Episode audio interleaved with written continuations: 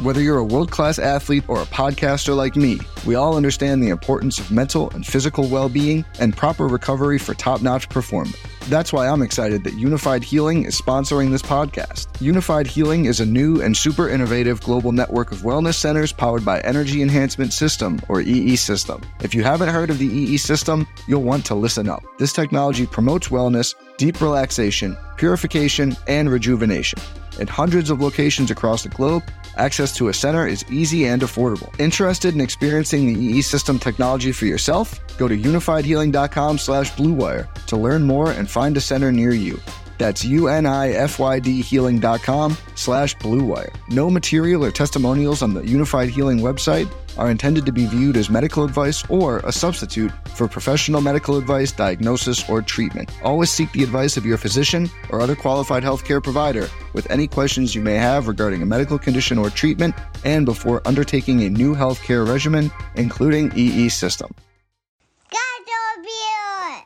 This week on the Garage Beers podcast. Well, it's week 13 and we've got another special guest joining us. It is the host of Bull's Eye in the Afternoon, the radio play by play voice of the Lake Erie Crushers, Andy Bull Barch, our good friend, joins us in the garage. Bull's going to talk to us about his journey up to the Crushers, the Frontier League season, and what's happening in independent baseball right now. Plus, we'll talk MLB, we'll talk NBA, we'll talk some Saturday Night Live, and his five week old baby will make an appearance.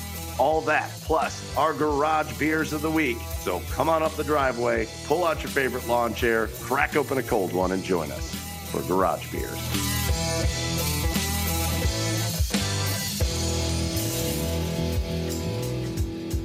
And welcome everybody to episode 13 of the Garage Beers podcast, lucky number 13. Uh, and we've got another really special guest here tonight. We're really uh, excited about that. Uh, but first, joining me in the garage, as always, is our, our, our normal crew uh, of, of rowdy individuals over there on the east side of Cleveland. We got Chad Meyer out in his out in his garage, uh, looking beautiful over there. Chad, what's going on, buddy?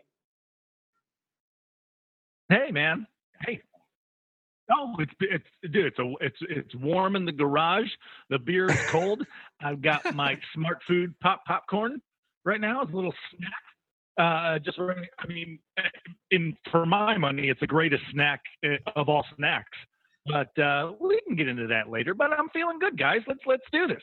Chad, you got to let us know if you're going to drop a good podcast topic before we start the podcast. We could talk great snacks, but I have to prepare for that. So now we all get to listen to Chad eat some popcorn, and now we can't even argue about what the greatest snack is of all time. But it's cool. Uh, I hope you're enjoying the podcast over there. We'll see what beer you're drinking in a bit.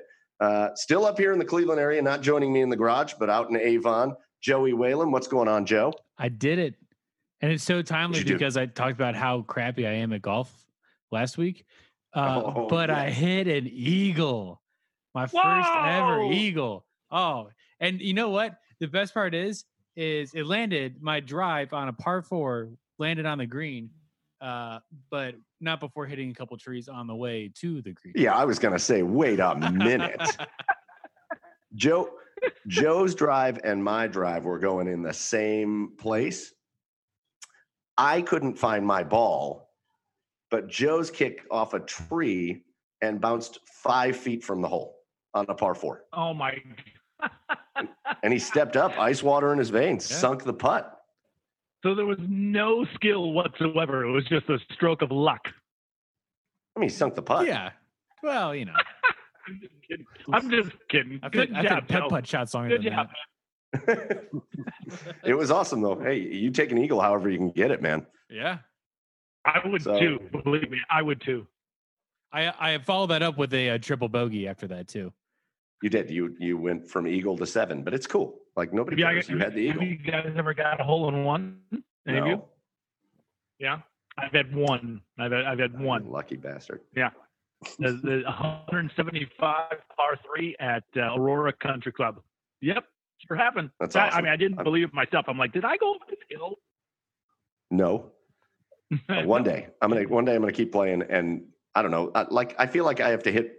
I'm I'm I feel happy when I hit the green on a par three, as opposed to a hole in one. So I don't even know what I would do. Anyways, I told you we have a special guest here tonight. We heard from Chad, we heard from Joe, and now we're going to bring in the current host of Bull's Eye in the afternoon on uh, WEOL out in Elyria. Uh, also, still the radio play by play voice of the Lake Erie Crushers from the Frontier League. Uh, we've got a, a, very special friend, a good friend of ours, uh, Andy Bull Barch. What's going on, Bull? Boy, let me just begin by saying what an incredible honor it is to be here. I mean, I'm following the likes of Tim Alcorn, Al Snow, Jay Crawford, Cecil Shorts. I mean, I'm not so sure, based on all that, that you guys are getting better with your guests. If you're bringing me on after an A list, you know, list like that, that's pretty incredible. But I'm happy to be here. And Joey, holy crap, man! You can't suck at golf and get an eagle. That's incredible. I, I, think I, I've only driven the green on a par four once, and I can guarantee you I'm a worse golfer than you.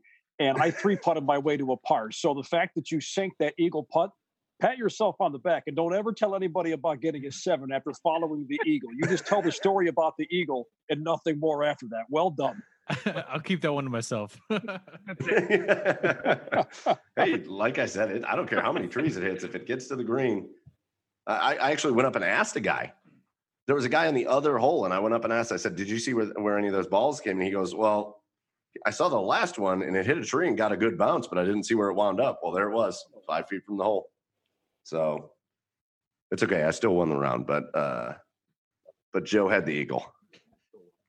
So Bull, welcome in. You do belong in the group. Uh, uh, we're super excited to have you. I think we're going to have a really good time. Just kind of kind of shooting the shit on on on what's going on in the world and sports and everything right now. And uh, and we're we're super excited that you're here. We know we know we're to have a good time. So what we always start with before we get into all of our topics and everything that we do what we always start with, we always start with our garage beers of the week. So we go around the horn, we tell what we're drinking, give a little description, a little rating, and then we pass it on. So we always allow guests to go first. So, Bull, what is your garage beer of the week this week? Okay, so here's what I've got. Avon Brewing Company. Quick shout out Matthias Hauk. He's the brew, he's the brewmaster down there at Avon Brewing Company, Detroit Road and 611 just a fantastic brewery, and the food is outstanding as well. I've got what is called the Amarillo Frost. It's an IPA, and it actually kind of tastes like an orange creamsicle. It's oh, crazy. Oh, like there's not a whole lot of bitterness to this thing whatsoever. It is just sensational. I know you guys like The Simpsons, right? You guys are all Simpsons fans here, correct? Of course. So I've got to show you the, the glass in which I poured this thing into. sure. It's a big Duff beer glass yeah, that's good.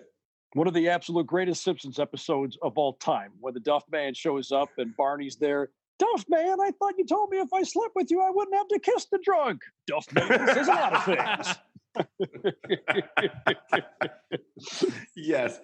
I would be lying if I said I didn't go as Duff Man to a few college Halloween parties. I'd be lying. I'd be lying if I said I didn't. So the Duffman Glass Avon Brewing Company makes its first appearance on Garage Beers of the Week. Let's keep it in Avon and let's go to Joe. What's your Garage Beer of the Week this week, Joe? Um, going local to Ohio, I have uh, uh, the Brew Kettle White Rajah. Raha? Mm-hmm. Classic. Raja. I think it's Raja. Raja. Okay. I think there's an H after the A at the end. It's Raja. Correct. It's incredible. It's you nailed, uh, you nailed it. It's uh, nice and can I just say something about the before we get to the beer? The brew kettle logo logo. Uh, it's like it would be like the perfect like baseball jersey logo. Like that, right? Smack dab on a baseball jersey. Ugh, I hope they got to have a city team somewhere sponsored. Uh, oh, I'm sure. Anyway, Strongsville. Nice little merch idea for the brew kettle. Uh, yeah, but it's a, it's good. It's a six point eight percent IPA. Uh, you know, not not incredibly bitter, nice bitter aftertaste, but a little fruity on the front end. So uh, uh, it's a good time. Boom. So. And as always, and as always, if anybody's in the brew kettles listening, uh, contact Joe, Mike, or myself for any. Uh, Chad's always always out there hunting. Chad always out there hunting. Second appearance for the brew kettle. the first appearance for the brew kettle was Jay Crawford and his own face on a beer. So not quite that level, but White Rajah is a classic. It's a great beer. Chad, what's your beer of the week?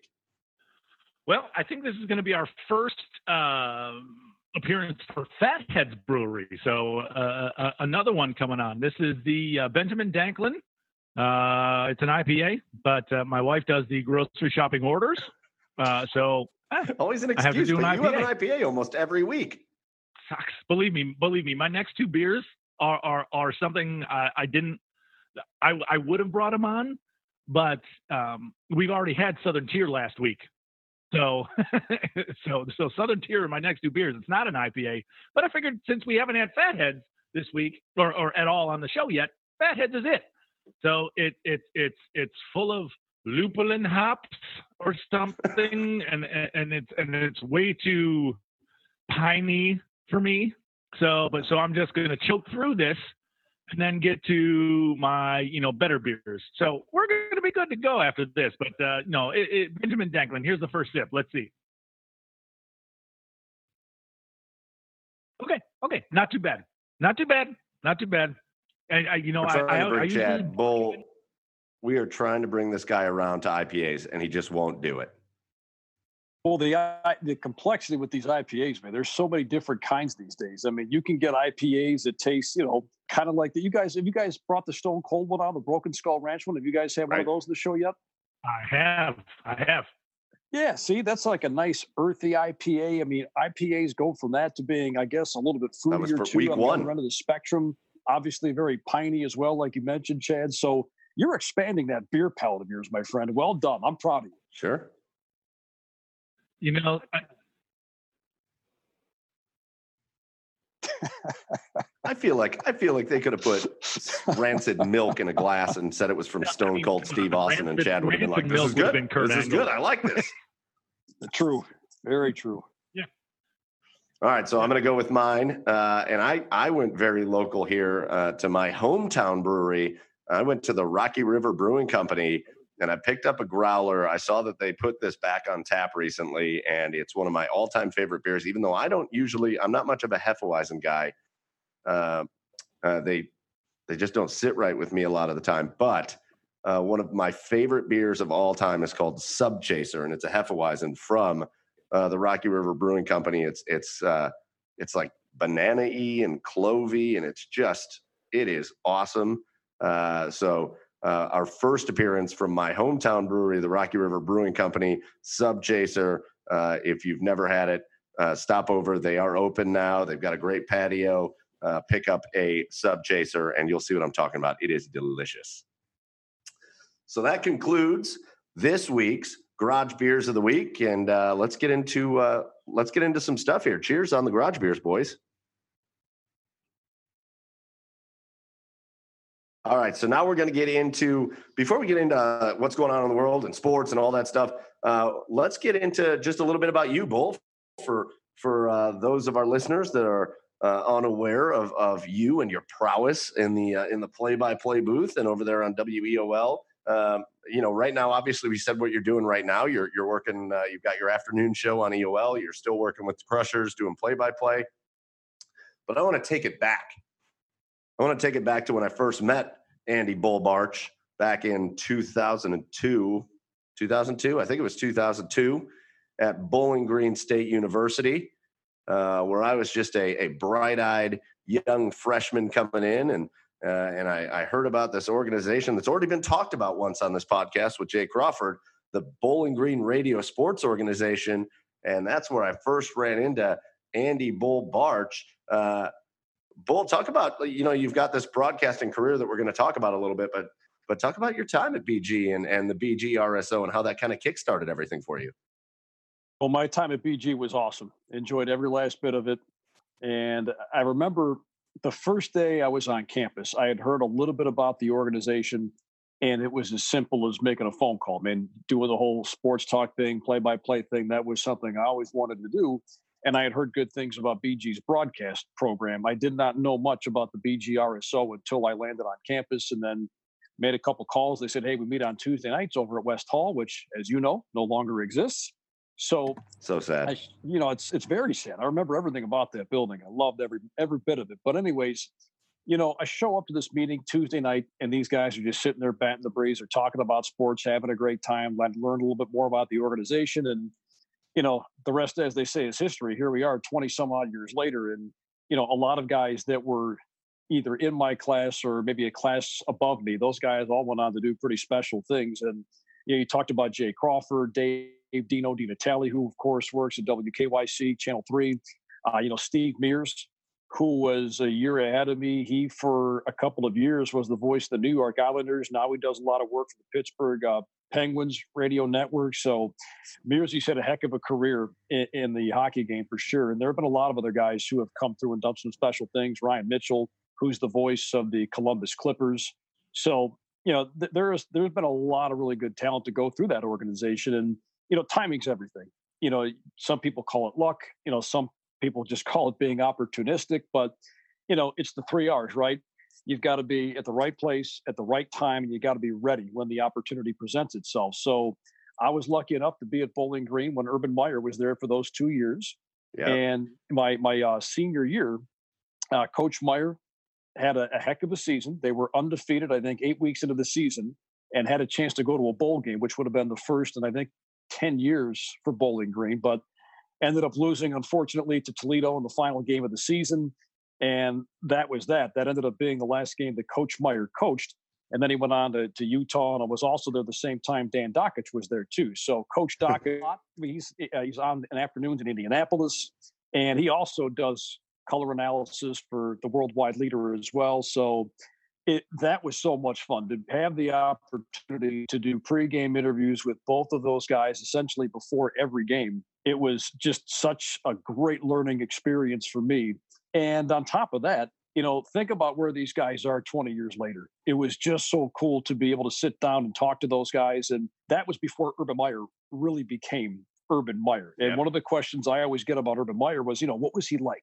Because people, I think, have such a strange, you know, strange perception of what Coach Meyer is, or you know, who he is. He's treated me well. As a matter of fact, he used the highlights from the Bowling Green Radio Sports Organization uh, tapes, he would use the highlights and he would use those with for recruiting. So I thought that was kind of cool. He would use our play by play and he would use those highlight clips for for recruits. I thought that was really cool. And then getting the chance to talk to him before every game was a learning experience. Yeah, it's awesome. It was. Uh, we've I've talked about it before, and, and, how great it was to be a part of that, and just just how immersed you could get in uh, in a Division One uh, you know it's a mid major in the MAC, but whatever. It's a Division One college program in in in everything in basketball. And you know, my time, you know, unfortunately, I was young when all that was going on. Uh, my time was spent covering just one of the great Mid American Conference women's basketball teams of all time, and that was awesome. Uh, the football team kind of tanked after a while, but uh, but yeah, really cool. So so you leave Bowling Green and you find yourself making your way down to the wild wonderful world of West Virginia, and you, you take over as the the play by play man for the West Virginia Power, and and that's a cool play. Like every time I drive through, I always try to find the ballpark because it's kind of nestled in uh, in downtown. Uh, what is that, Charleston? Yes. Yeah.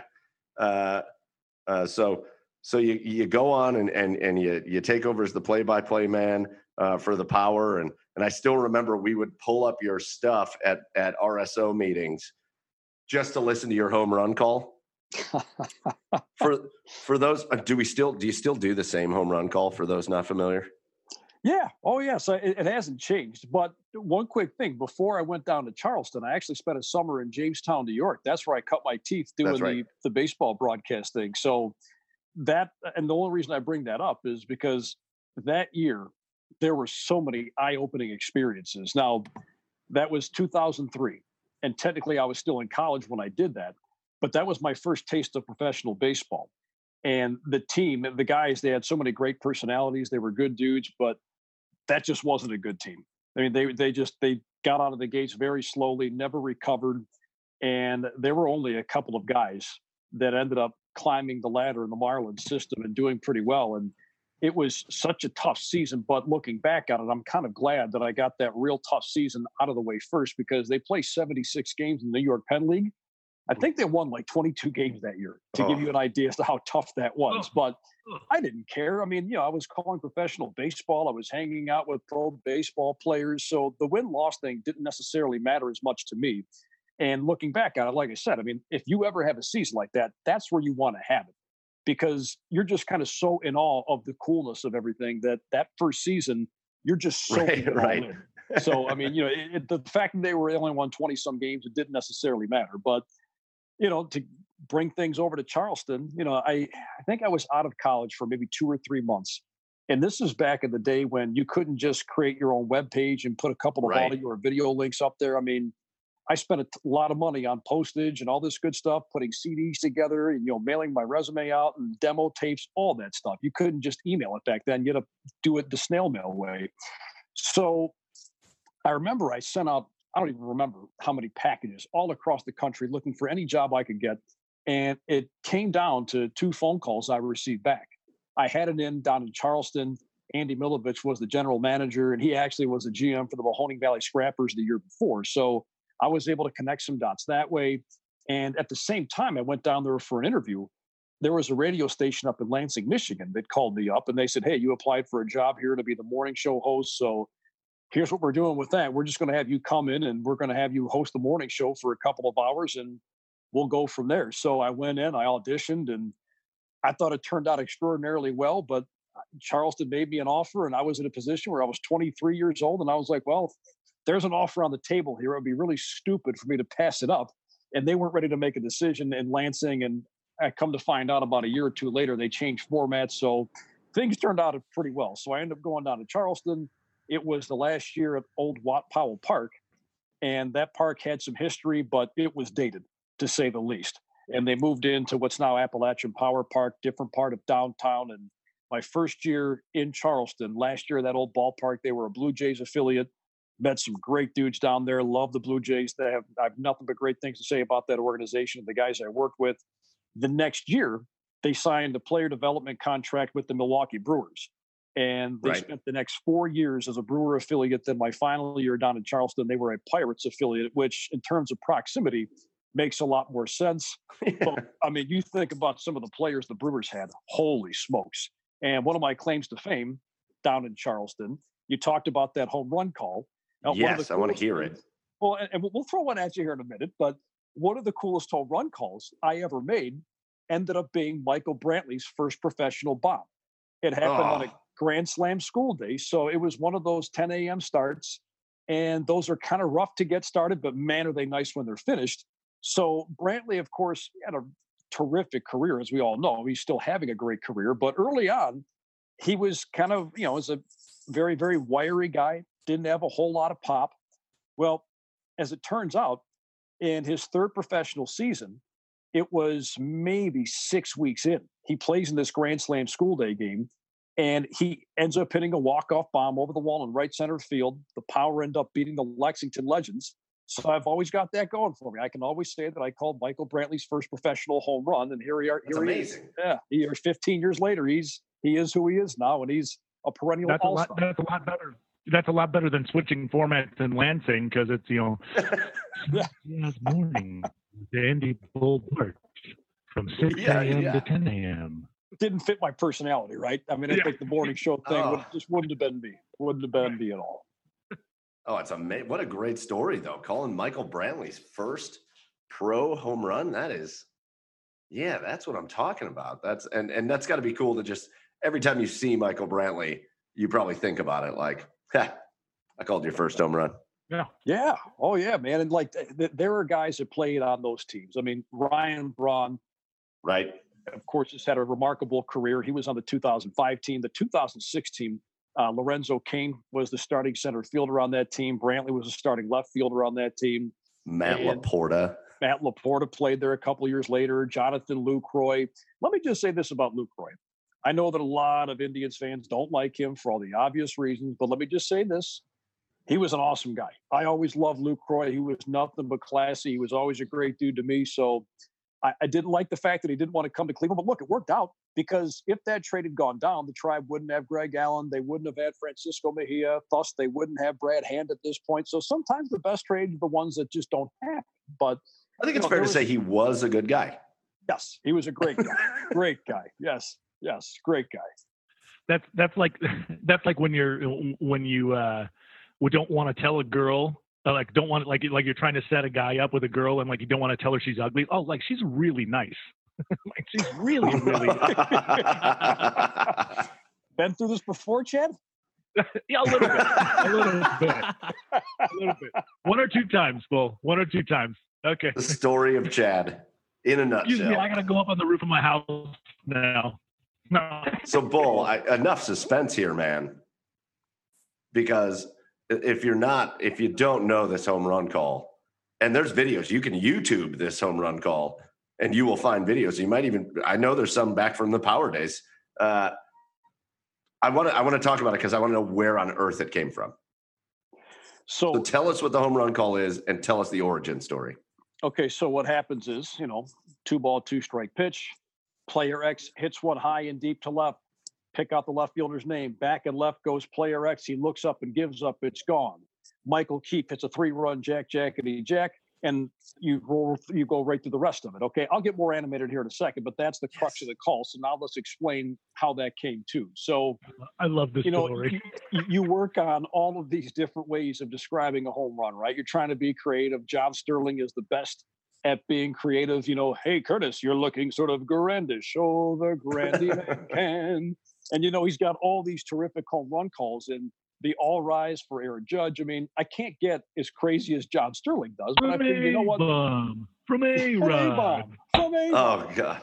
I mean, he's he, he's, and then of course, who can forget about the great Hawk Harrelson as well? I mean, Oh. man, put it on the board, yes. I mean, everybody's got one, right? So I figured, all right, you've got to somehow put your creativity to work here. Well, there was a phrase in 2004 that coaching staff threw around. They threw out the phrase "Jack Jackety Jack," and it meant something entirely different. But we'll save that for another time. So they they they end up using that phrase, and I thought, man, there's an association with a home run there. I could probably work this in somehow, some way. So Charlie Poe was the hitting coach that year. He goes by C. Poe. He's actually a hitting coach in the uh, White Sox system right now. Last year, he was Omar Vizquel's hitting coach in Double A for Birmingham. C. Poe, side story on him. When Michael Jordan decided that he wanted to retire in the middle of his basketball career and go play baseball randomly, when that happened, that kind of created a bit of a ripple effect in the White Sox system. And Charlie Poe was one of the guys that ended up getting demoted as a result. And when he was asked about that, they said, Hey, you know, what are your thoughts on Michael Jordan coming to play for the White Sox? You know, you're one of the guys that got demoted as a result. Charlie Poe said, Well, look, I mean, obviously, I want to continue climbing throughout the system. You know, nobody likes getting demoted, but it's Michael Jordan. So there's not a whole lot I can do about it. C. Poe had this great reputation, and he still does to this day. But I remember when he, he said when that came out, you know, the newspapers took that and twisted it because they were looking for an angle to make it look like somebody didn't like the fact that Michael Jordan was signed by the Sox. So that got plastered all throughout the White Sox system. And he said Jordan called him into his house and said, Hey, look, a lot of guys I know know you. They know you extraordinarily well. I know that what you said probably wasn't exactly the way it come out. It came out in the paper. So he said he brought him in. He said he had dinner with him, and he kind of explained to him, you know, how to handle the media. And I thought, boy, that's kind of cool because you don't see that side of Michael Jordan very often. But Yeah. that was Charlie Poe, aka C Poe. Kenny Joyce was the manager that year. Tom Bradley was the uh, pitching coach. So, you know, we're on the bus one day, and they use that phrase constantly throughout the course of the season. And Kenny Joyce would always look back at me and say, Hey, can you run through that home run call when Clinton Johnson hit that three run shot in Lexington? And I said, Yeah. I said, You know, I've been trying to work on this home run call. And I said, You guys keep throwing out Jack Jackety Jack. And I said, That's a perfect association. I'm going to use that. So he says, No, you're not. No way you're going to use that on the air. I said, Oh, yeah, of course I'm going to use that on the air. so we come to I it always comes back to Lexington because Charleston and Lexington played each other what seems like 75,000 times in the 5 or 6 years I was down in Charleston. Well, that Alley Cat team in 2004 they had a game that wasn't exactly the clincher but it was a game that they won and once they won it realistically the chances of that second place team catching up to them it was pretty much eliminated. Well, Clint Johnston was the guy that came up. He hit this three run shot over the wall in right field in Lexington. And in Lexington, it's a wide open press box. So, I mean, I just kind of go rip roaring through this home run call. Everybody in the press box just kind of stops and stares at me. and then the, the game's over. You know, Alley Cats win, and, you know, they're just sitting up on cloud nine, right? They're just loving every minute of this something happened to Kenny Joyce at the end of the game. I thought the guy was going to be tickled pink because they won, and you know, essentially that was the win that got them where they needed to be in the division to kind of wrap things up. Kenny was pissed. I mean, he was mad about something, couldn't tell what it was. I think the clubhouse manager didn't dry his draws or something like that.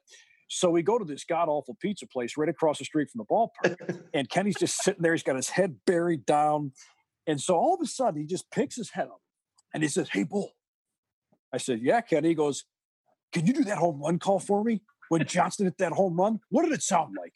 I said, uh, you really want me to go through it right now? He goes, Yeah. He goes, Come on. He goes, God damn it. You know, that clubhouse manager, he he didn't wash my drawers. Or he goes, no, oh, I'm sitting oh, in wet drawers right now. He's so he's like, he's like, I need, I need to pick me up. I need to pick me up.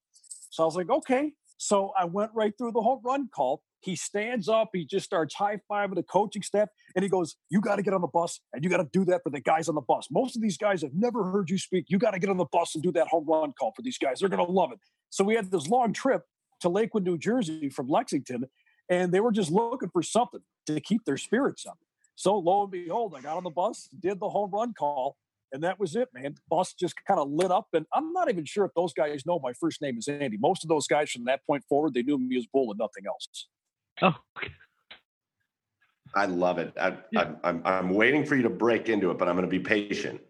Oh. So, so which one do you want? Do you want Brantley's walk-off bomb, or do you want Clint Johnston's three-run shot to put the Alley Cats over the top? I mean, that three-run shot was a little bit rusty because that was kind of in the infant stages of the home run call, the Brantley bomb was perfected because number one, I was excited. That was the end of a day game, and I was ready to get the hell out of there and go home. And it was also Brantley's first professional bomb too. So it's got a little bit of a deeper meaning, I guess, right? Let's do the Brant. I, I vote Brantley. I don't know if the other guys vote different, but we got the Cleveland connection with Brantley. I vote Brantley. Of course, Brantley.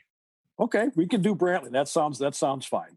So to set the stage for you, it's the bottom of the tenth inning and it's a tie game at two apiece. And Brantley led the inning off, and it was the second pitch of the inning. He was sitting on a 1 0 pitch. So we'll pick it up from the 1 0 pitch, right? Here we go. Nobody on, nobody off. Brantley leading off, bottom of the 10th inning. Tie game, two apiece. Not much of a crowd left. Most of the kids have gone back to their buses and made their way back to school. Michael Brantley ready to send the rest of us out of here as well if he can connect on one.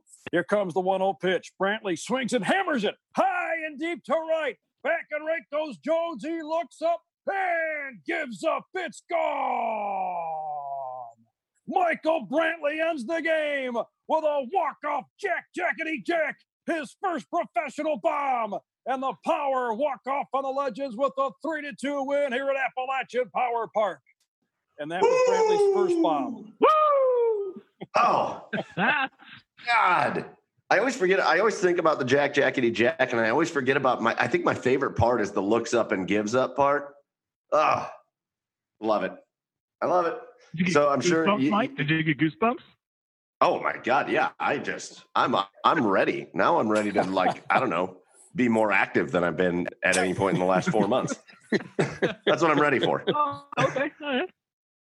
Uh, so you did. I'm sure you had that call many, many times. Uh, 2009, that's kind of cool. I didn't know this about you, Bull, and we've known you for a long time, but uh, I didn't know you were runner up for Broadcaster of the Year from Ballpark Digest magazine. That's pretty sweet. Uh, you know, I, I, don't, I don't. Somebody must have felt sorry for won. me and nominated me, right? Somebody must have just felt sorry for me and nominated me. That, that's my guess. I, I, I don't remember who won either. I remember I thought it was kind of a joke at first. I thought that somebody had just made something up and sent it along and said, "Hey, congratulations, you're the runner-up." But then I found like there was some legitimacy to this, and I don't exactly know how it works. I think somebody in the South Atlantic League nominated me. I'm pretty sure it was my good buddy Jay Burnham who went on to win the award a few years later. And I, I'm not exactly sure who votes on this, but somebody has to nominate you, and then there's some sort of panel, I believe, that votes on it. So I came in second place that year, and as it turned out, that was my last year in Charleston. I think about two months later, I ended up uh, leaving Charlie West, but it was cool just to be considered because you think about how many guys are in that circuit yeah. and how much work those guys put in. So it was cool to even be considered. So since since 2011, you you you made your way up to Avon, and since 2011, you've been you've been jack jackety jacking calls uh, for the Lake Erie Crushers.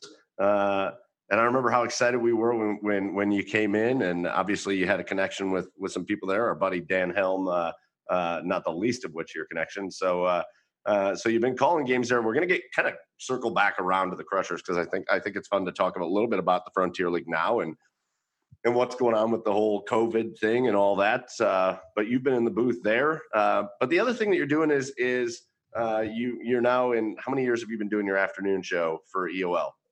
I started in 2017, so this is we're going on. I finished three years. We're going on year four. So yeah, let's talk about uh, with EOL. Obviously, our good buddy Tim Alcorn, who's been on the podcast, uh, he he did some games with the Crushers with you, and then I think just like myself, just like Chad, uh, we kind of got brought over doing some high school sports with Tim. Uh, now we all, the three of us, all still do high school sports with WEOL. Uh, just kind of talk about what's going on over there at EOL. I know you got the FM frequency going on now, and uh, and talk to us a little bit about the radio show, the the afternoon show, how that's been going. So at first, it was myself and Matt Douglas, and right. you know when they brought me on board, you know the idea was, hey, we're going to have an afternoon show from three to six and they kind of felt like it was a really cool gateway to a lot of their afternoon and evening programming. As you guys know most of which is high school sports indians baseball ohio state athletics as well cavaliers basketball too of course with tim alcorn and it was just a natural fit. And matt douglas was a guy i had heard before but strangely enough i had never met matt until the day they introduced me as the afternoon drive host and they said hey this is Matt Douglas. You guys are going to be working together in the afternoon. Now, you know, I, I, had known of Matt, but I never actually worked with him before. And, you know, as you guys know, Douglas is an awesome dude. I mean, yeah, such an oh, easy guy to get along with. And I mean, he's obviously great at what he does too. So I remember I did the scoreboard show and Douglas was doing a stream two game. And I asked Tim Gratton, who was working the board, I said, Oh my God, who is this guy doing this game? They said, Oh, this is Matt Douglas. And I thought, Holy cow, this guy's good. So Douglas and I just developed an instant report. And I was sad to hear he was moving on, but I mean, Matt's got two kids. He'll have a third one coming up here in late August as well. So he wanted a career change, and uh, Rocco Nushi has joined us. He used to work at 92.3 The Fan. So now Rocco's been on the job for about three months, and Rocco, he's been so easy to work with too, and we get along great. Poor Rocco, he he joined us i think the monday before everything shut down because oh. of this covid-19 crisis. listen we feel we feel so rocco's pain. We we started this podcast right when everything shut down. So oh, we were like let's do a sports podcast. Yeah. And then all the sports shut down. impeccable timing bull. Impeccable timing. You guys make it work though man. Look i mean it's you know you guys have found a way to to make things interesting and compelling, and that's a hard thing to do. You guys have been doing it. This is episode thirteen, right? This makes a yeah, baker's right? dozen for you. That's it. Yeah. a baker's dozen. Baker's dozen. He's just that's having another heart attack.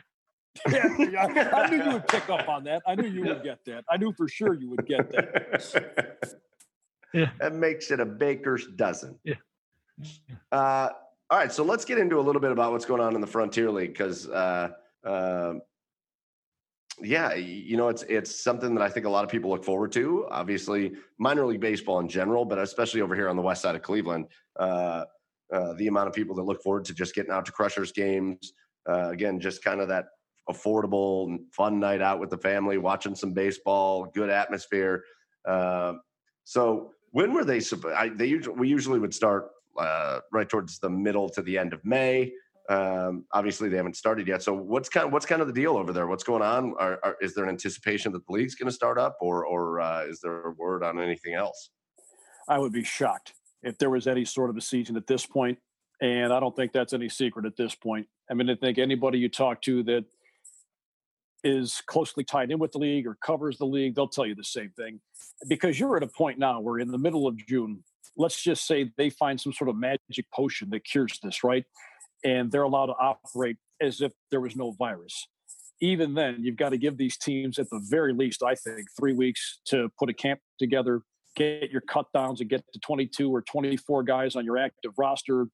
At that point, you're talking about the middle of July. But as you guys know, it's a totally different game when you're talking about the Frontier League and independent league are in the same boat you're not going to make hundreds of millions of dollars off of television contracts and radio deals. You need butts in the seats. And that's going to be almost impossible to do this year at the big league level, which means there's no way they're going to be able to do that at the Frontier League level. And the the idea is if you can do this with butts in the seats, sure, rock and roll. But I don't think they can do that. Like I said, even if they're to find some sort of magic potion in the next couple of days here, you're probably not starting until at the very least, maybe that mm, second week of July. And even then, you know, you, you have so much to contend with in August and in September. It's easy to sit here and say, well, not, why not just extend the season? Because those teams have a difficult time, I think, making a hefty chunk of change when you get into September because you're dealing with kids having to go back to school. There are a lot of other factors. I mean, high school football starts up for us here, you know, in Lorain County. So you have a lot of other forms of competition in September that you just don't necessarily have when you're talking about June and July and the early stages of August. So they're at a point right now where I think in the next couple of weeks I would expect some sort of announcement, but it just doesn't look good this year. I would be really surprised if they played at all. Well, that's I, I guess it's sad too because this was supposed to be a big exciting year for the Frontier League. Yeah, I mean there was a they just kind of expanded some new teams in, uh, so the Frontier League now is going to cover a whole lot more of an area. Uh, and yeah, it's just a shame. It's a it's a fun thing that we usually look forward to doing. A lot of people look forward to doing. Although I bet on your end with a a very very young child, uh, it's probably not the worst timing for this, right? Yes. You know what? It's funny you say that because it, Tom Kramig, the owner of the Crushers, is a great guy to work for. He's fantastic. Every year they've been nice enough to have me come and play in their celebrity softball game, right? Since I'm a quasi celebrity in the area, they let me sit there and take a couple of hacks. And my wife is pretty excited about it. She loves Tom, loves the Crushers, but she's not displeased with the fact that there is no, there may not be any Crusher baseball this year because I'm home more often and I get to hang out with a little guy too, which is nice. But one more thing to throw in here on this, too, guys the fact that you talked about how there's a larger geographic footprint with the Frontier League. You're talking about a bunch of different states operating under a bunch of different rules, which just sure. adds so much more complexity to the issue as well. Yeah. So that's another reason why I think it, it, it, just doesn't look good for them to play any kind of Frontier League baseball this year. Well, well, do you guys think we should just maybe go to the stadium and and then drink out of the kegs that are at the stadium for I mean, I, do you think they would still let me do that? That that stadium should get some use. That stadium should get some use. I'm just saying. Yeah, those keg lines got to get run. hey, yeah. You, you talk to Kramig. What he might be able to do for you is he, he, he may actually have you guys do one of these shows from there. Oh. Give him some free publicity. Maybe he'll let you drink out of the keg. We'll see. I'm in. Wait, listen, I, I, I'm in. I have had so much beer out of the kegs in that stadium over the course of my time. I think also. I say we go do it. I say we go do it. We'll offer up Joey services to go fetch a keg from yeah. the garage. I know how to bring it on them. up. I'm telling you, the things that people don't know about the behind the scenes. those games would end and it would be 10 30 11 o'clock at night and we would pull a table out and we'd be playing drinking games and and uh, this was back when there wasn't such a great owner involved, but it's good to hear there's a good one now. Uh, uh, man, we used to we'd be eating the snacks. Just the tab that I ran up there, I can't even imagine what that looks like. But you know, that was the fun of working. It would be there'd be like 40 of us, right? Uh, Full time staff, game day staff, interns. They'd all be out there having a good time. It was it was a great time there, right?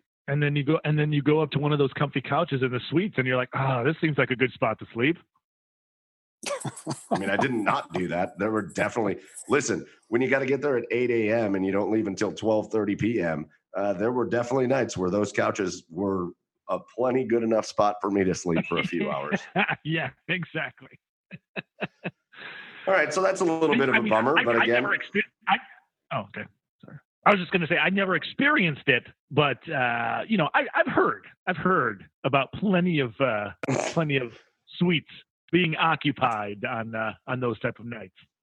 The best nights were where, where we would have the uh, the kegs flowing, and then we would go blow up the inflatable kid zone. Oh boy! and we'd be doing races out there.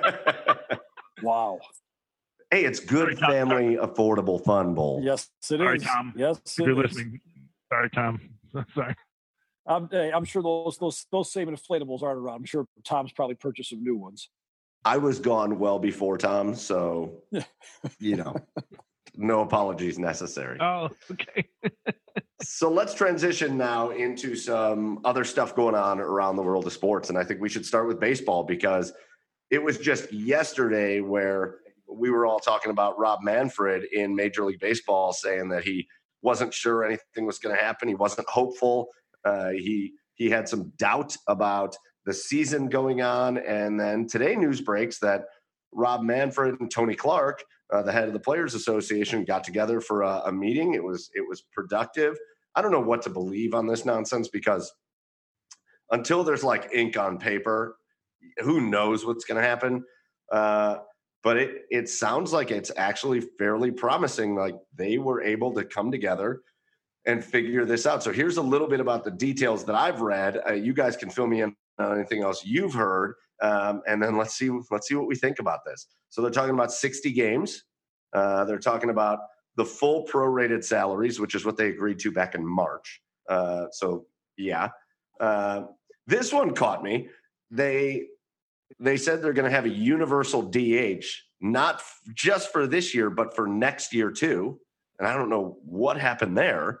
Uh, uh, so yeah, those were those were kind of the big, you know, obviously the money, the prorated salaries were big. The players wanted their full prorated salaries.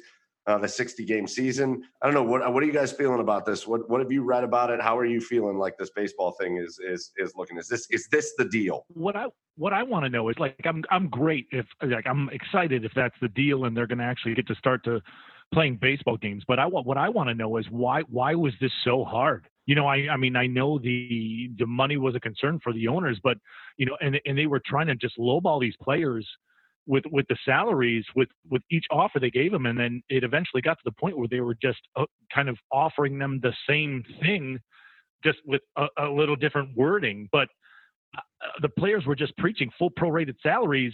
Uh, the players were just preaching full prorated salaries from the beginning, but that was a problem until it seems like Rob Manfred felt the pressure, and and then all of a sudden he's like, and then all of a sudden he goes, hey, yeah, prorated salary, full prorated salary, sixty games, here you go. Like I, I don't know, like what was it that what do you guys think was it the pressure was he feeling the pressure from the backlash of it i get the impression that we're we're in a we're in a spot now where i think there's been so much public pressure as you mentioned that i think maybe they felt they had to give in a little bit but it's a little strange that less than 24 hours after he goes out and he says oh uh, i don't think the chances are very good that we're going to play then magically he just has this the second thought you know maybe i should actually meet face to face with you know, the guy that's making the decision for the Players Association, something doesn't add up there to me. I just think that either they had this timeline in mind the entire time and they were just going to try and ride the players out and see what they could get out of this whole thing,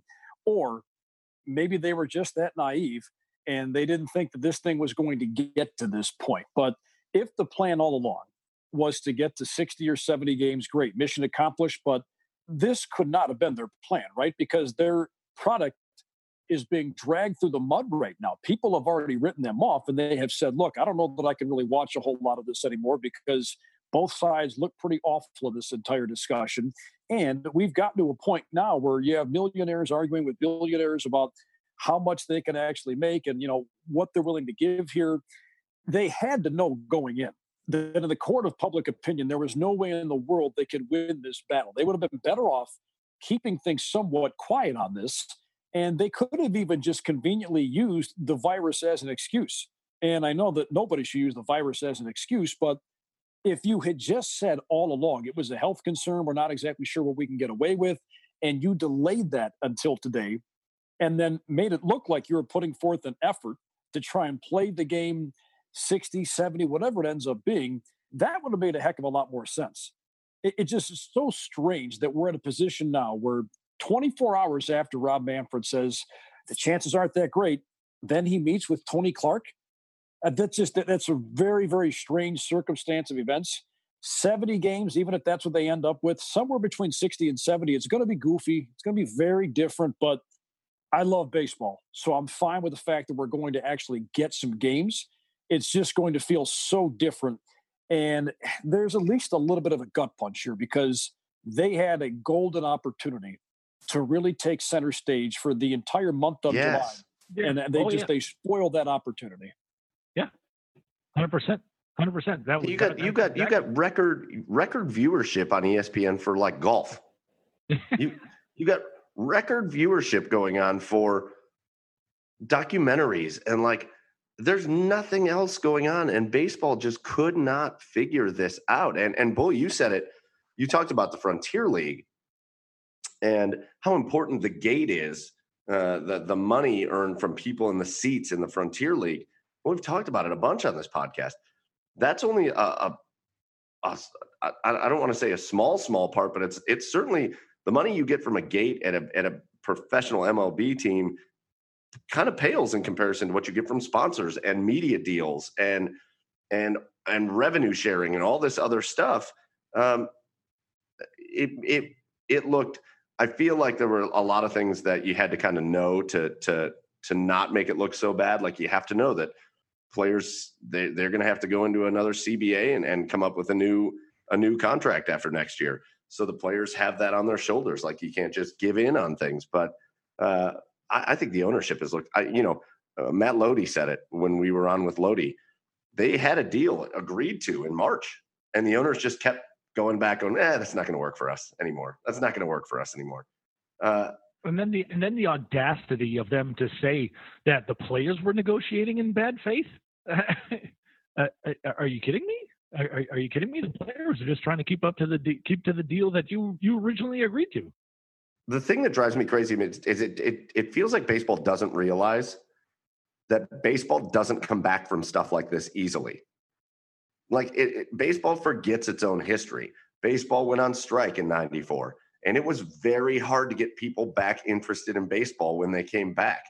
When they had these public, stupid disagreements, baseball loses all the time and it's like they don't learn from their history.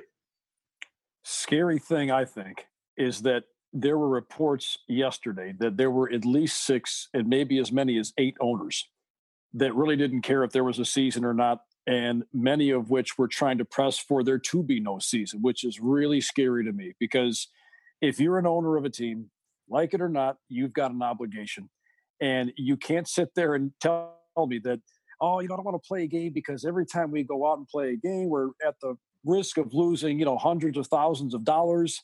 Chances are, if you're running a Major League Baseball team, you can wear that. Not to mention, I, I, think you'd be naive if you didn't look at that and say to yourself, okay, by taking that stance, saying that in the short term, I can't withstand the loss of hundreds of thousands of dollars for every game, and not know that by taking this stance, it could plummet the overall value of my franchise there's no way in the world those guys are are that dumb, right? They have to understand that uh. knowing that if, if that's the stance they take, if those names ever get released, those fan bases, I mean, they will turn in a hurry on some of those names. Now, we'll never know those names because I don't think they're going to release that. But it's scary to think that there are some owners out there, if that report is indeed true, that were willing to not play this season at all. I mean, it really is scary. And Mike, to your point, it's it's fascinating that you know, you're right. Baseball sometimes has a tendency to forget its own history. Now, they needed that steroid era to help them come back from the strike of 94.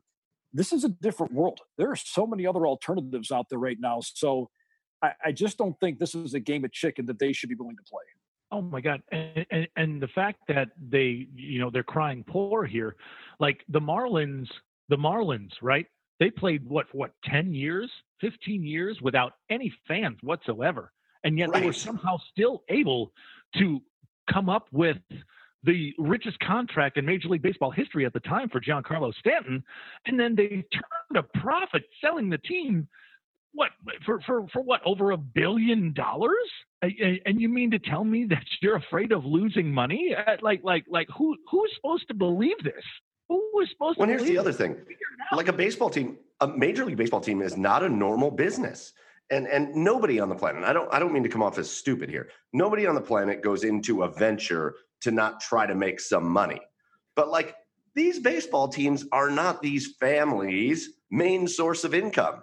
These families were rich so that they could buy baseball teams. Yeah. like they have money from other things. That's how they got rich. They bought baseball teams as a as a, a status thing as a hobby. You look at any sports owner. It's not even baseball teams.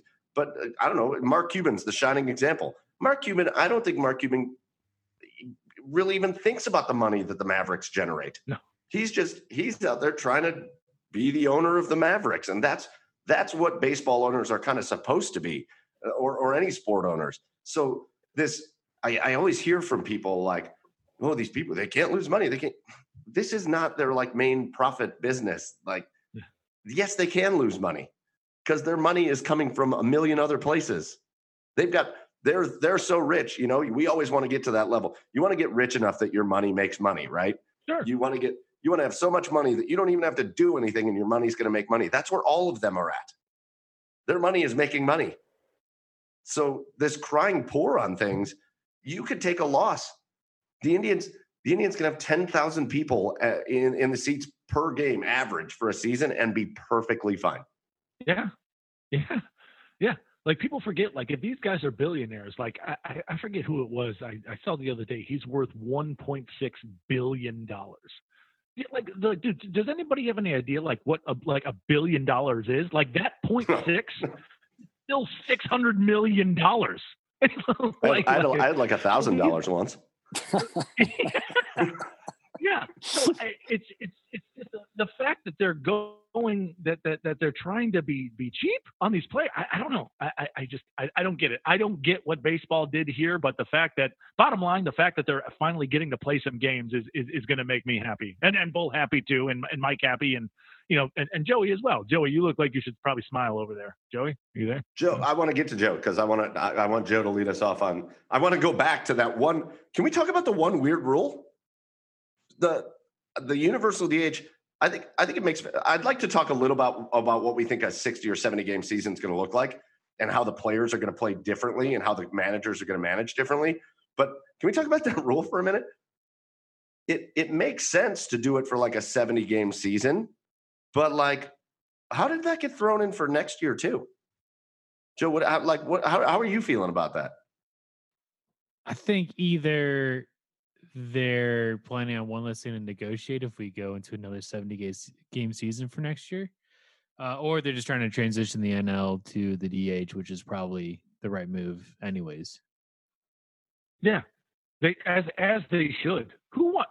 Who's who has ever wanted to see a pitcher pitch or pitcher hit? Bartolo Excuse me. Colon?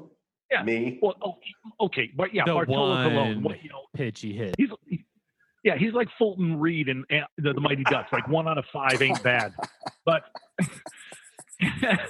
but, but honestly, it- it- honestly, your nine your nine spot is an automatic out. Like, why why would you want to keep that? Why I, I I don't get it. So yeah, this universal DH is something that needs to needs to stick. So do you think that's just it? Do you think they just figured, you know what, we need to like we need to proactively kind of you view this as like our trial run for the permanent universal DH and we're just going to throw it into this and see what happens? and it's not like a complete thought, but I feel like there's something to like some gripe that NL owners might have or clubs might have about a disadvantage of not being equipped equipped for a DH for a full season to be competitive uh, against if there isn't any interleague play, which I don't know if this schedule is going to allow for that or not, but uh, uh, there might be something there too. This is actually something I don't know, like the history about. Like, why why in the National League did they have the pitchers pitch to begin with? Like, why why why didn't they have a DH? Bull, Mike, Joe, anybody? Yeah, I don't remember the origin story of why. I just remember they were remember they were two different leagues at one point. So it was it wasn't even just like Major League Baseball, American National League. They were actually there was like an American League and a National League, and they were two different things. So when they merged them, I think the National League wanted to keep the way that they were playing. The American League wanted to keep however they were playing. I- I- It's something to that regard. But I'm with you guys though.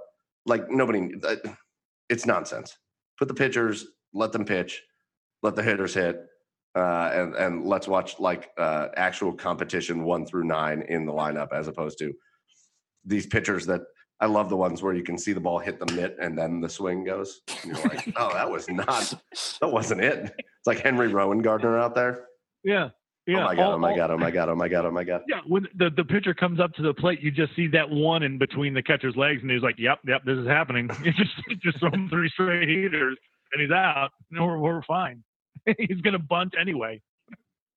Well, it looks like it looks like hopefully, hopefully this is the deal. It's going to be really interesting. Uh, the the only other thing, Bull, I don't know what, what your thoughts on this are because you're watching, you're there watching baseball every day for the most part throughout the summer, every summer.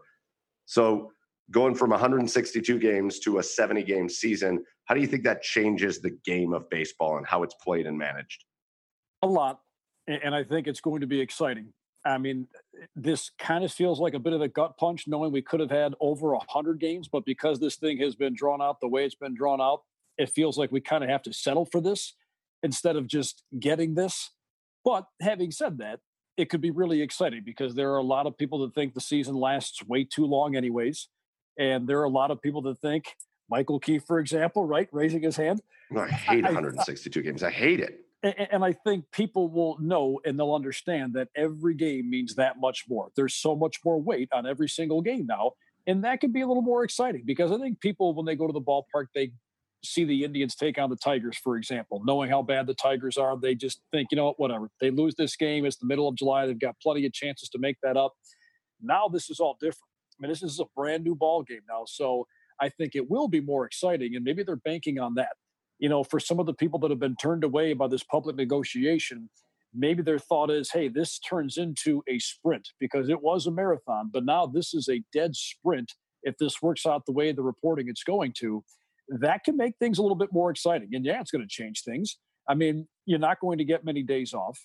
I mean, chances are, you know, if you're looking at a 60 or 70 game season, eh, if you have a really good bullpen, chances are you've got a leg up. If you've got depth in your bullpen, you really have a leg up because I think managers are going to go to that pen more often than not.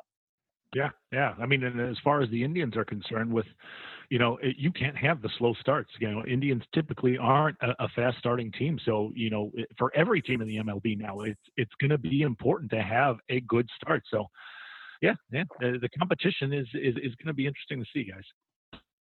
I'm excited. I I, uh, if anything it, that's what keeps me. I, I'm never going to run away from baseball. It's it's my it is my my sport all the way through and through. But uh, if there's anything that has me so excited about this, I've said it since week one. It's it's my quote about this. It's like the coronavirus might might actually help fix baseball. Like this 162 games nonsense. It's it's baloney. It's nonsense. They it's way way way too much, and we know why they do it because that's a lot of money. The Major League Baseball makes a lot more money than any other sports league, a lot more money. So I get it, but man, it is it's not even a marathon because even a marathon can be exciting at points. What's your There is a point Sorry. What's that? I was going to say, what's your thought on it, Bull? You know, you're a fan of the 162 games, and I and I and like, why? What's what's your argument for 162, and what's your argument for reducing a season, Bull? Well, 162 is what we grew up with, right? So that's what we're used to. That's what we're comfortable with. I mean, I think you have a lot of people who are traditionalists that never want to come off of that. But at the same time, there are a lot of challenges you're forced to deal with also. And, and I think there are some people that would look at that and say, okay, if you're going to cut this back, what do you cut it back to? Baseball is also a sport that's so firmly entrenched in its numbers that some of the numbers and the records are going to be looked at as a little bit artificial because you'll have an era that played 140 games, right? You'll have an era that played 162 games. What do you dial that number back to that everybody's comfortable with?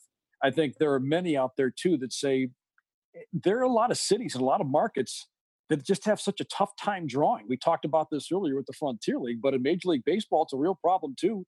Playing games in late March and into April and to some degree May. Does it make sense to continue to play all those games, especially when you're north of the Mason Dixon line it's a roll of the dice with the weather. So if you're going to cut, is that where you cut? I think that's your best opportunity to do it, just because I think in the fall, that just screams baseball to me, right? I know football is and probably always will be in our lifetime the king, but I think baseball still has carved out a little bit of a niche in the fall in that those yep. are the most meaningful games where the pressure's on the line. But in the spring, outside of opening day, you know, it's fun to see baseball back but when you get into that second or third week of April and you're seeing games constantly rained out or in some cases snowed out or it's too cold for people to show up and you know it's tough to draw fans too because kids are still in school and they will be right. until the end of May. Right. There are a lot of logistical challenges in there. Plus, you know, offense seems to move the needle more than anything else. Balls aren't jumping off the bat until the, the you know the weather heats up and, until you get into early June. A lot of these things make a big difference. So, I mean, again, the game we grew up with was 162. That's why I like it.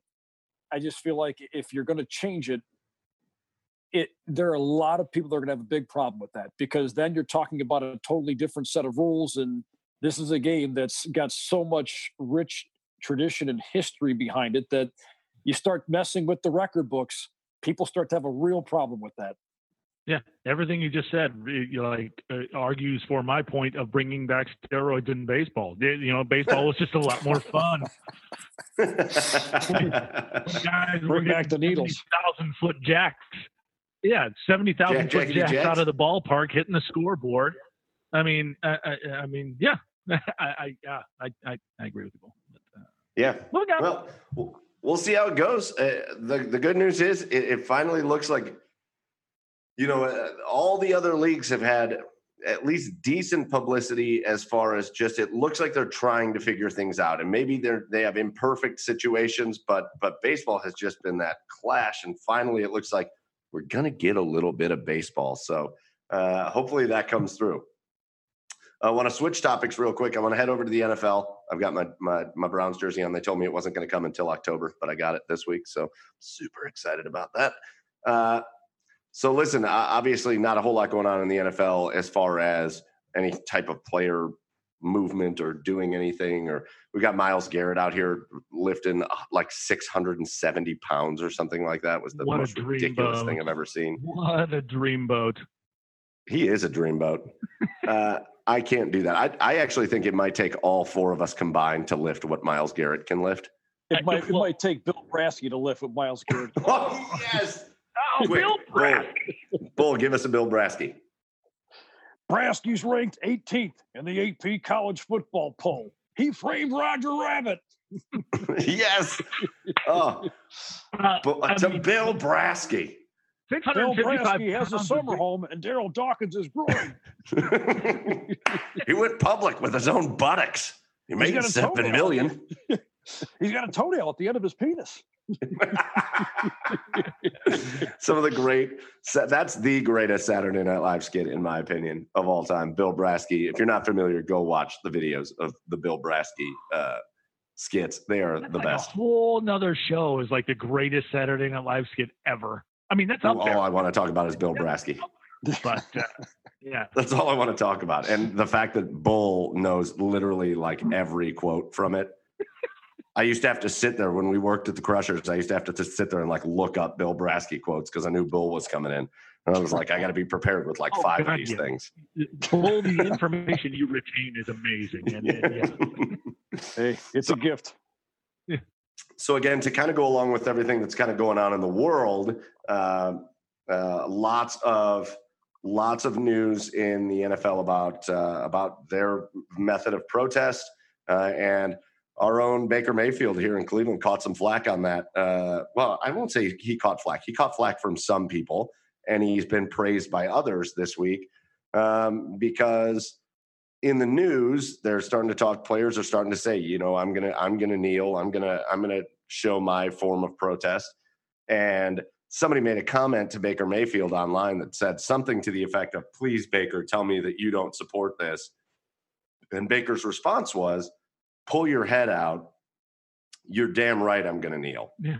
Uh, and immediately uh, it, it, blows up, and it blows up on both sides. Uh, and and since then, I think just I think maybe even today it was it was Kyler Murray out in Arizona. Uh, Kevin Stefanski for the Browns, the head coach, has said if you know if we're going to have a uh, some some level of protest, we're going to do it together as a unit. Um, does this does this blow up I guess tell me your thoughts, all of you guys, your thoughts on on Baker, and does this blow up as big as it was the last time? Blow up and how? Like like like like back? I think it was. Like, I think it was much more. I think it was very negatively viewed. Yeah. Uh, the last time, I think the publicity on it was very negative. Is it going to stay that negative, or is there? Are we going to see more people supporting this? I think you're going to see more people supporting this because I think more people have a better idea uh, uh of what it was all about. Because you know, when Colin Kaepernick started this, you know, at least in my mind, and, and shamefully, it, was like, okay, I, I feel like he since he's not playing he's trying to find something to bring attention to him you know and it's it's disrespectful to the flag you know i i didn't understand it at the time now since through the years have gone by and, and through more understanding of the issues at hand i think it's going to be way way way way way more supported uh, this year. I don't know what you guys think.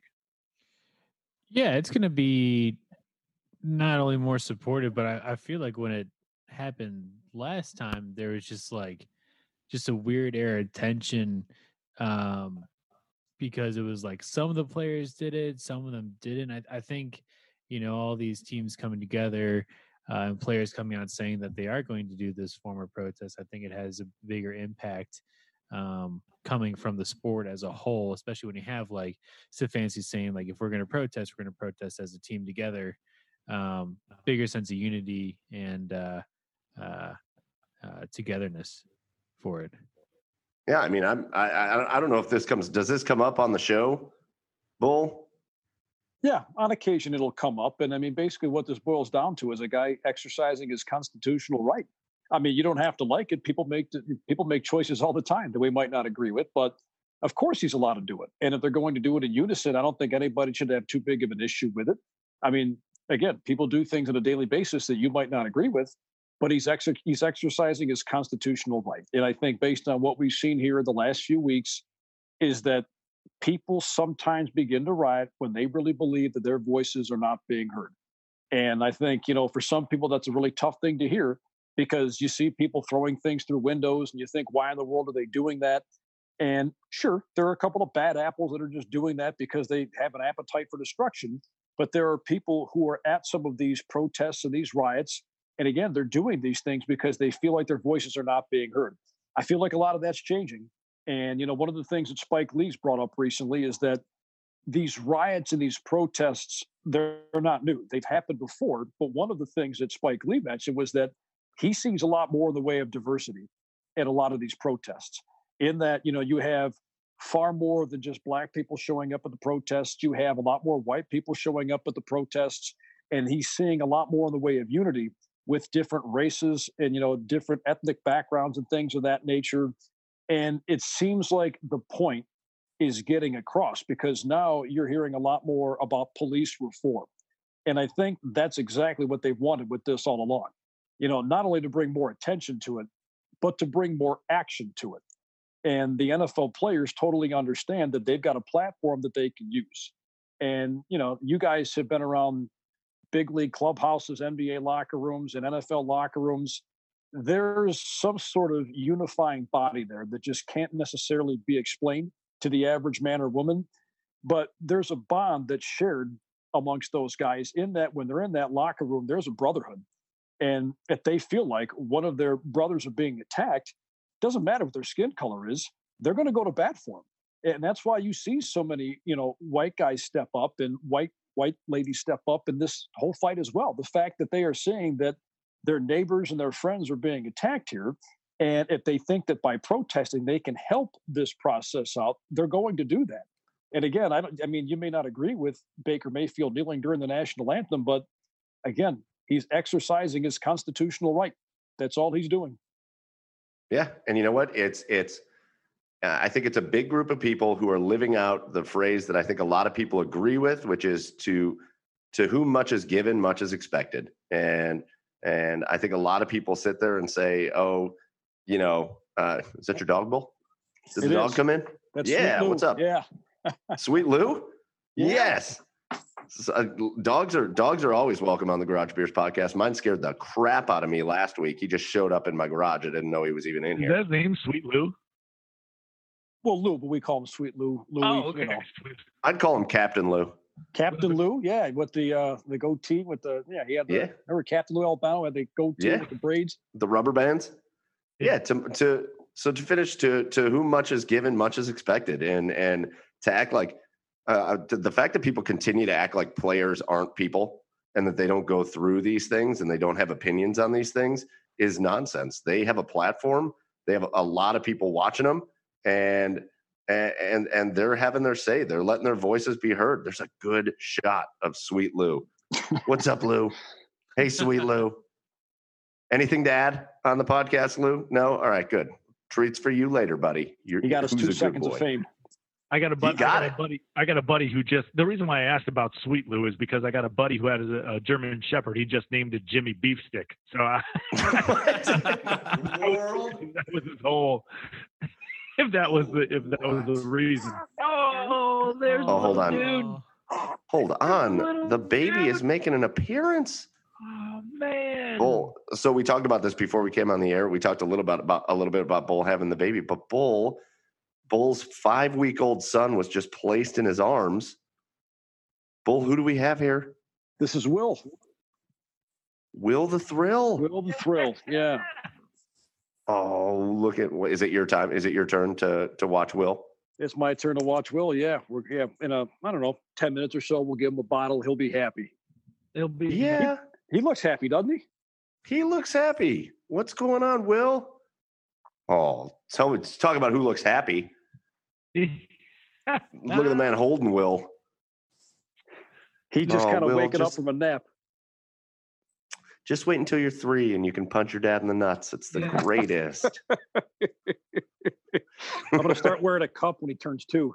Oh, you need my to, my man. I'm telling you. my house my house gets destroyed Bull, but it's not because it's a it's a them playing it's because of the meltdowns it's great it's it's perfect the My amount of kid stuff that dropped she me in the middle of now is- Heinen's once.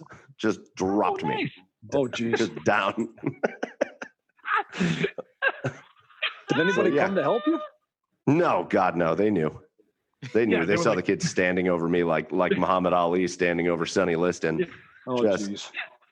they went Just they went they went it's okay everybody three year old you're fine boom. Shot to the groin. It's fine.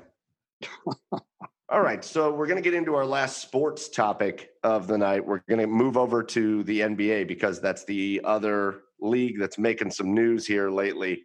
Uh, so, NBA is uh, sounds like a pretty sweet setup going. Uh, I know Joe has got some information on on what's going on in Orlando. Uh, that looks to be uh, happening. Um, uh, but here comes Kyrie Irving, man. This dude is the most off the wall.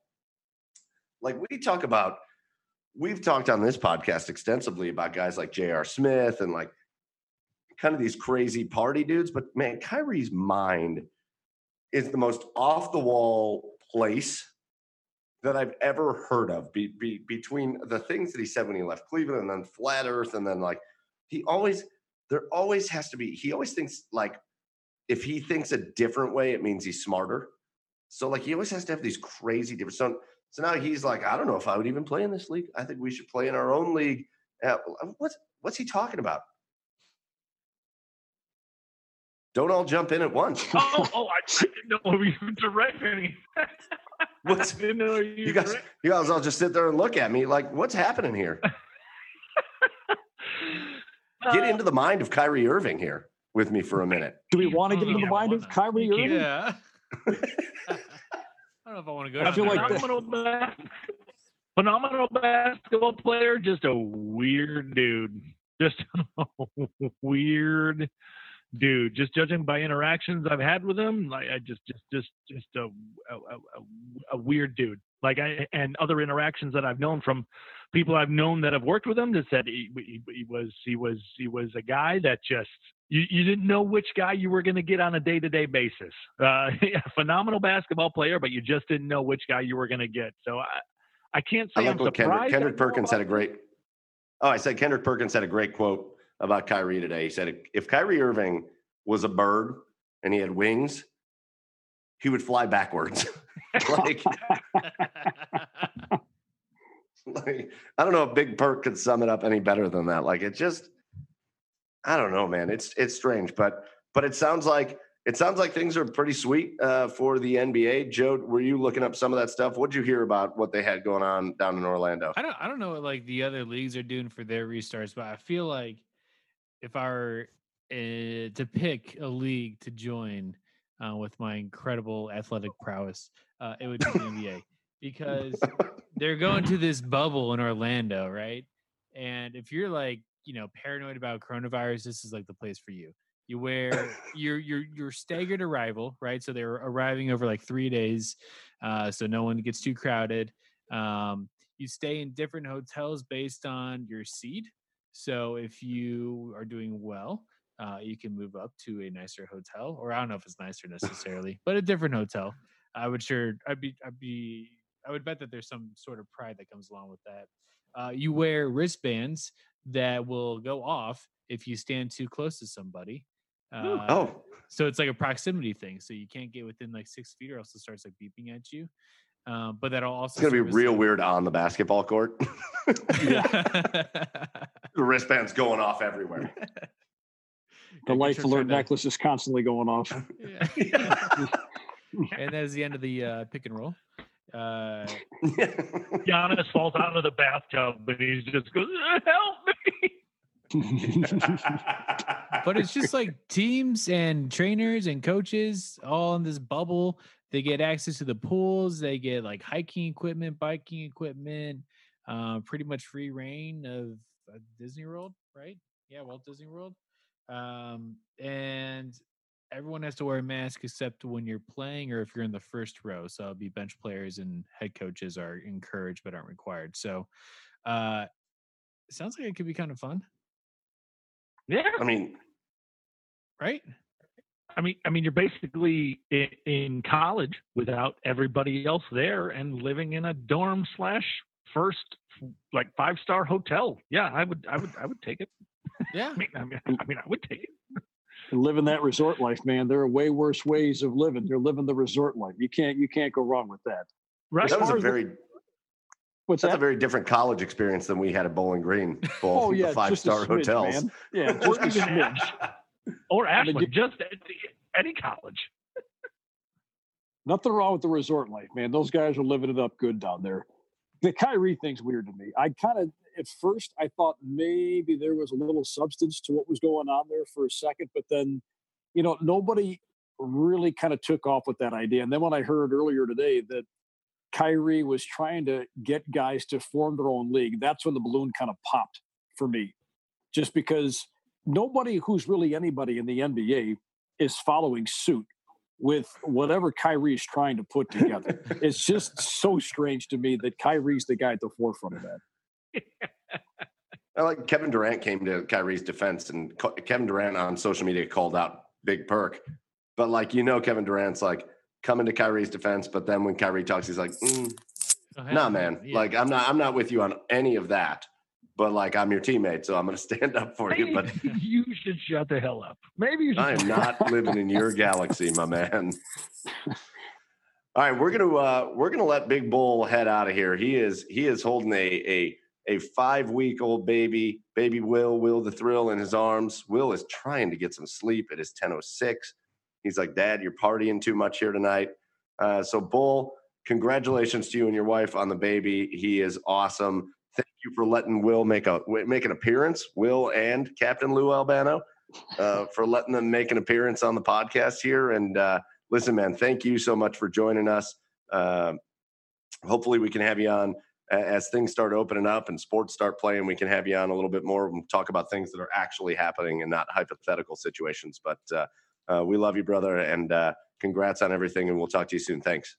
Well, thank you guys. That feeling is mutual. Appreciate you guys having me on. This was an absolute blast. And if you guys do that best of SNL show, please invite me on. I would love to be a part of that action too.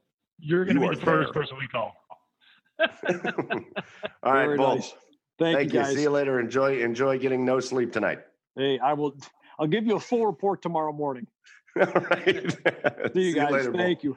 All right, so NBA starting, NHL is starting, uh, baseball might be starting. Everything's looking pretty good, but uh, we're going to bring back uh, our second installment of something we did a couple weeks ago that we had a blast with, and that Chad works very, very hard on.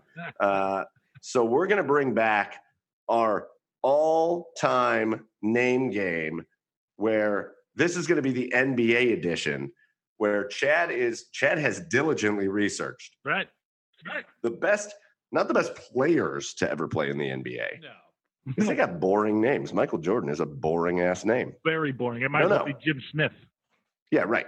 No, no, no, no. He sucked at basketball. Right. Uh, Chad looked up the best names of players that have ever played in the NBA. Mhm. He's going to present us with two for every position, Yep. and we're going to come up with our starting lineup plus a couple of uh, couple of reserves. Couple of So, uh, yeah. so cue the round ball rock. Let's go. three, four.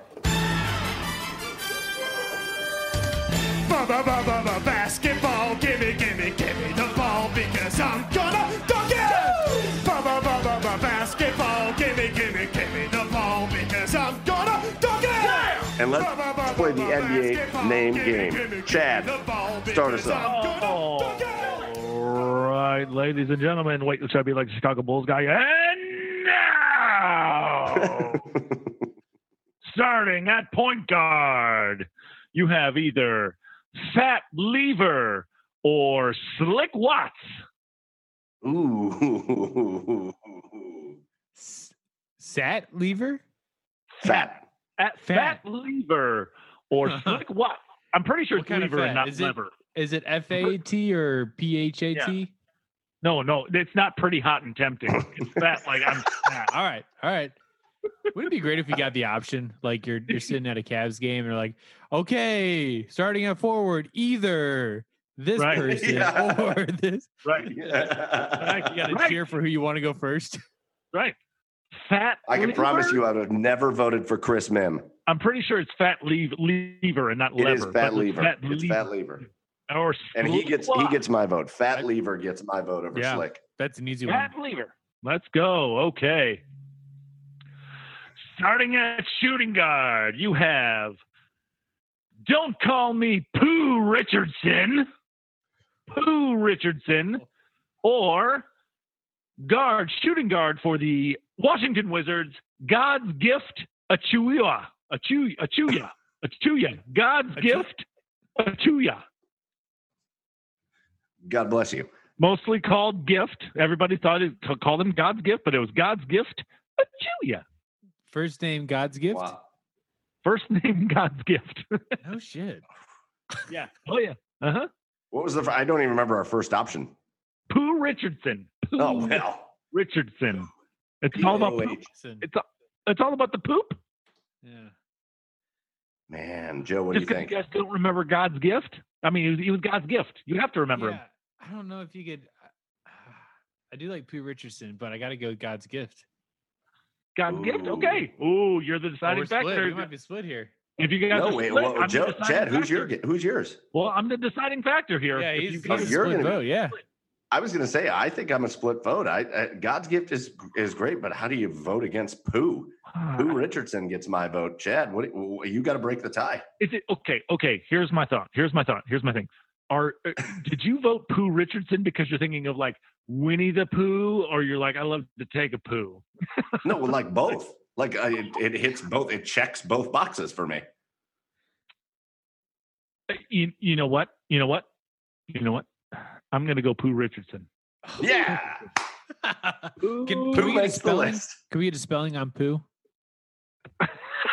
P O O H, like Winnie the Pooh. Like Okay, Winnie the like Winnie Pooh. the Pooh. Okay. Yeah.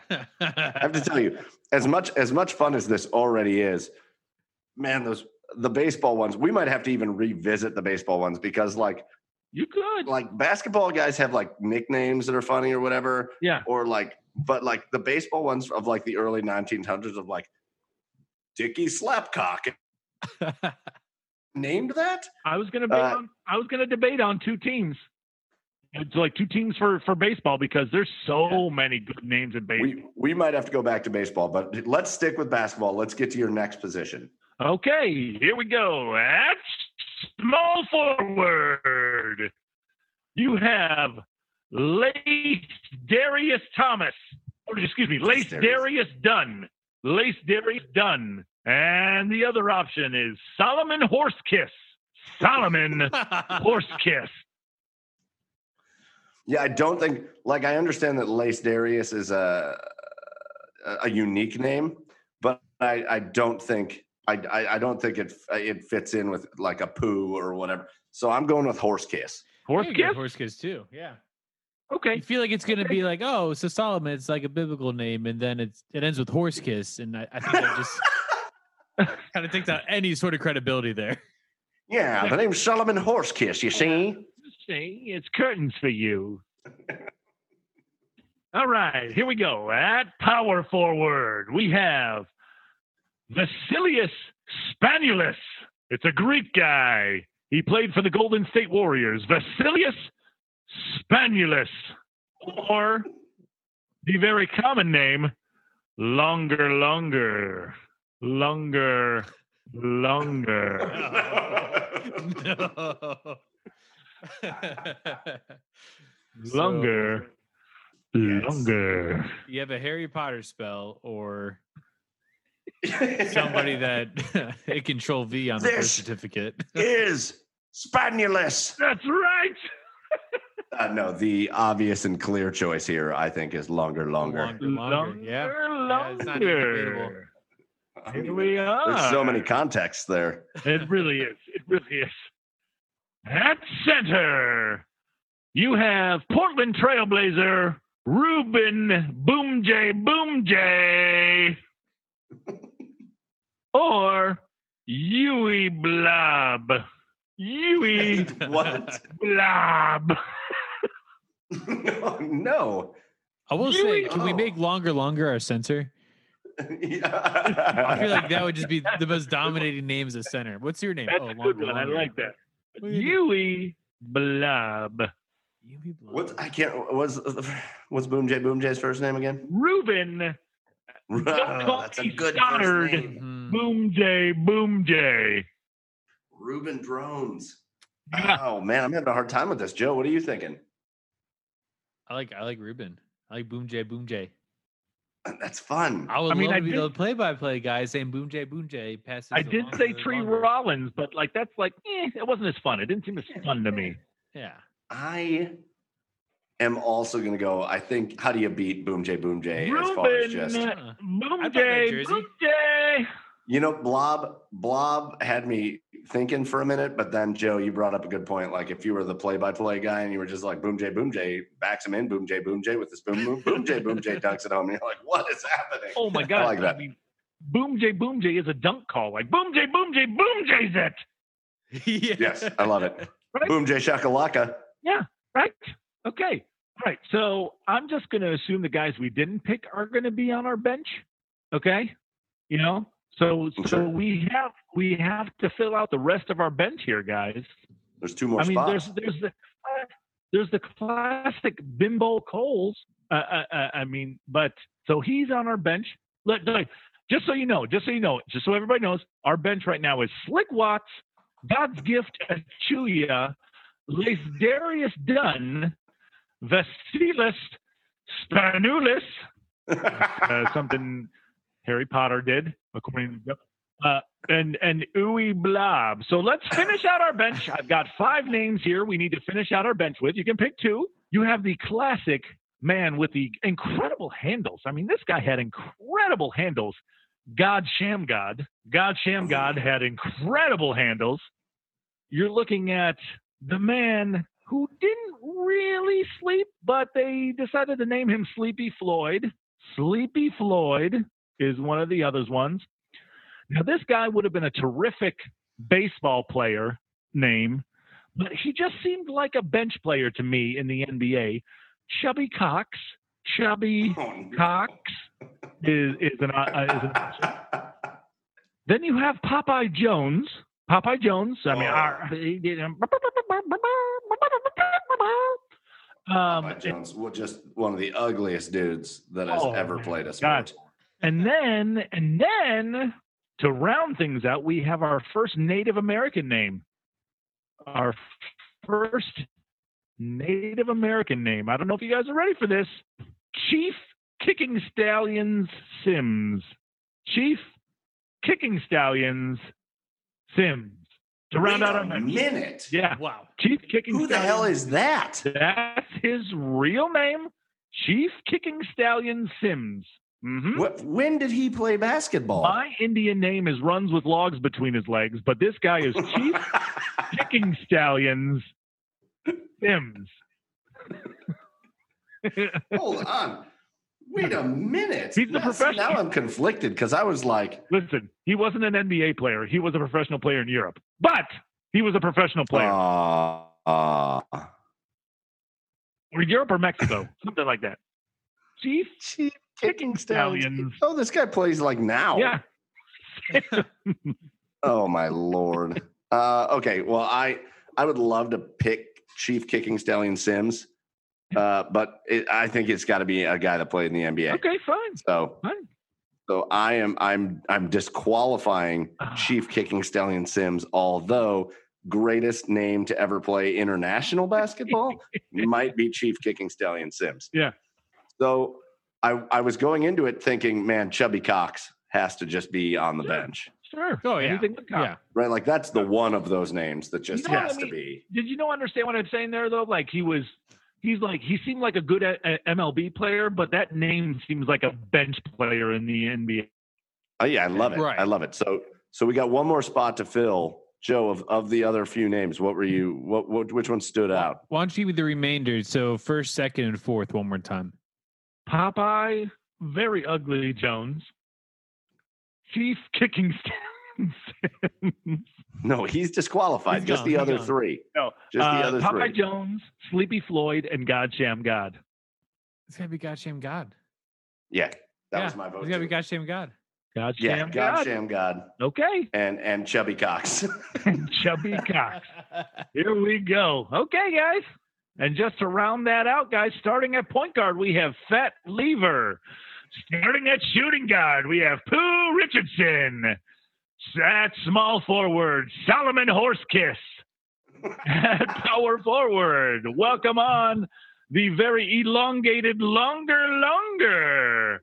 And in the middle at center, Ruben Boom J. Boom J. That's the starting lineup for our Garage Beers all name team in the NBA.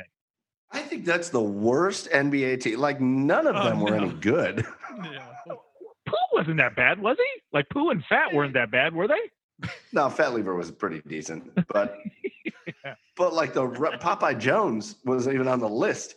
He was horrible. I know. I know. Uh, and you know, you know, the thing is, when I started researching this, I like I researched like I, I was since it was since it was so like since there's so few positions, unlike the MLB, I was hoping to get like three or four names to choose from, but then I couldn't find like funny names in other positions. So that's why I had to like make those like, oh, this is these are bench players. Listen, I love the work you put into it, It's incredible. and and I'm I would looking love to see your forward to search name- history as well. Yeah. Hey, Chad, mind telling us why uh, on your work computer you uh, were googling Chubby Cox? yeah, Chubby Cox. Oh, that's okay. It's famous foot porn. Um. Anyway. Uh. yeah, listen, I look forward to what we're going to do with the NHL. I look forward to what we're going to do in the NFL. Yeah. And it, like, like with the English Premier League. Yeah. Like I'm looking forward to all of it. Listen, I have Uh, no, I have no idea if I'm going to even be able to pronounce the names in the NHL. But Oh yeah, right. No, you're going to be like you're going to be like. uh Oh God! When Chance the Rapper was on set, we're going back to Saturday Night Live because that actually is one of my other favorite all-time skits. That's a recent when one he's- too. Yeah, when he's the when he's the reporter. Yeah, as they say in hockey, let's do that hockey. Uh, your an last S, name is a K, Yeah. a J. Yeah, now that's going to be a no from me. That's a lot of consonants and not very many vowels. uh, all right, so we've got our all our all MLB name team. If you if you haven't seen it, it's all over our so or it's on our social media. Just look back a little bit. We'll have the all NBA name, name team up uh, as we just named it tonight. Uh, but that's going to do it for us here tonight. So, uh, uh, guys, great episode. It was so good to have our buddy Bull on. Thank you to Andy Bull Barch. Listen to Andy Bull Barch uh, on WEOL in the afternoons, Bull's Eye in the afternoon. Um, if you don't pick up WEOL where you live, you can get it on the WEOL app or on their website. Um, so thank you to Bull for coming on, giving us some good stories about his past, about the the great uh, the great home run call, uh, which is phenomenal. One thing I didn't ask him that should be said here: uh, his name is Andy Bull Barch. Everybody wants to know why he's named Bull. Well, if you remember the TV show Night Court that I remember from growing up, we watched it like every time it was on in my house. Uh, there was a character, and he was the bailiff on Night Court named Bull Shannon. And Andy Bull Barch is like the spitting image of Bull Shannon. so they named him Bull uh, in in tribute to Bull Shannon from Night Court. So thank you to Andy Bull Barch for coming on. Uh, and again, just uh, just for you, if you're listening, uh, if you wouldn't mind, give us a, a rating, giving us a review. Uh, get over to our social media pages at the Garage Beers on Twitter. Look up the Garage Beers podcast on Facebook, and then uh, at Garage underscore Beer underscore Pod on Instagram. Give us a follow on those if you like what we hear. And uh, another exciting guest coming on next week. Another another play by play guy. We'll have a lot of baseball talk next week. Hopefully there will be some more news, but we're really excited to have uh, Indians play by play man uh, Jim Rosenhaus will be joining us next week on the podcast. Guys, what else do you have for us before we leave? I mean, there's a guy. I mean, I was already looking up funny NHL names. There's a guy who played 12 games for the Blackhawks in 1946 and 1947. Yeah, his name was Harry Dick. Yeah. Right. We'll get some good Don't- ones. Why are you why are you spoiling this? Don't spoil it. we'll have to do That that, sounds like the, the- when, when we start the NHL season. I'll be on our preview day. That sounds like a weird British dessert. Harry Dick. What's the? Isn't there a British dessert called like spotted dick? like spotted dick and like yeah, Yeah, spotted it's like a dessert. Yeah, that sounds spotted delicious. whatever. Yeah. Wow. All right. Well, for Joey, for Chad, uh, and again for our, our special guest Andy Bull Barch, I'm Michael Keefe saying thank you for tuning in to episode 13 of the Garage Beers podcast. We will see you same time next week. But until then, cheers, everybody.